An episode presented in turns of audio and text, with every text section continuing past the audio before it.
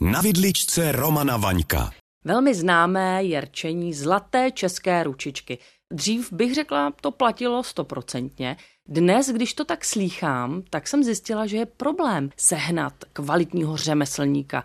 A vím, že ty jsi to nedávno také potvrzoval, že sehnat kvalitního kuchaře se zápalem pro to, co dělá, není vůbec jednoduché. Já si myslím, že především to druhé, co si řekla, je to podstatné. Zápal srdce, protože víš co, technikou se naučíš, nemusíš vlastně toho moc umět a když ti dá tvůj šéf možnost se naučit, tak fajn, ale jakmile v jídle nemáš trochu toho svého srdce, ten entuziasmus, tak tě to vždycky prozradí a nemyslím si, že hosté budou úplně nadšení.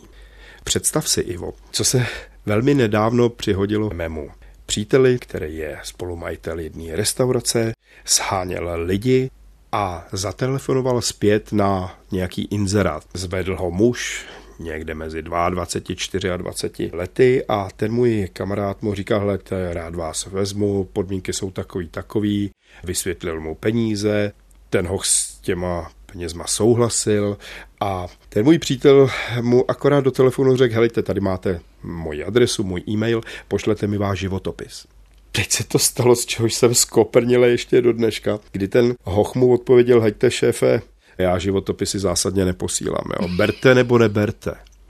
No to je něco tak otřesného. Jo. A taková je současná doba.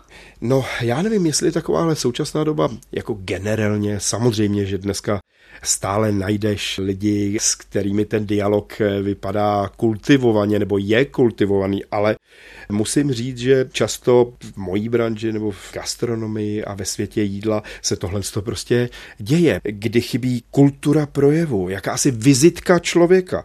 A Víš co, já jsem našel v jedné mý oblíbený knize, která byla v roce 33 učebnice pro odborné školy číšnické a kuchařské. Návrh, jak se připravuje žádost o místo do restaurace nebo hotelu. Chceš to přečíst? No rozhodně. Tak já tedy cituji. PT panu tomu a tomu majiteli, v Praze, datum. Dozvěděl jsem se, že hodláte přijmouti do svého závodu od 1. května tohoto roku vrchního číšníka. Dovoluji si proto nabídnout vám své služby. Jsem 33 roků stár, vyšší postavy, černovlasý a ovládám vedle své mateřštiny plyně jazyk německý a francouzský. Částečně též angličtinu a italštinu. Čtyři jazyky? No to bylo tenkrát relativně běžné, když si žádala o místo vrchního číšníka. Neuvěřitelné. A co se tam píše dál?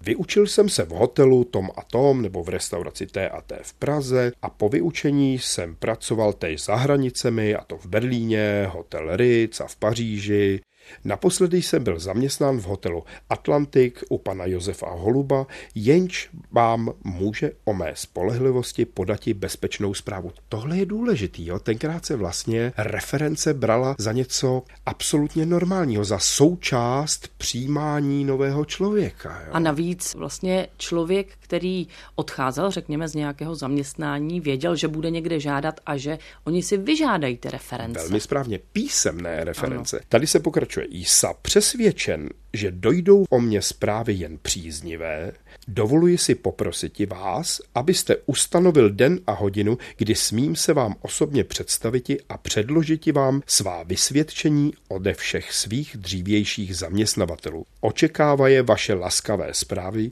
jsem s projevem dokonalé úcty podepsán ten a ten. Zajímavý návod.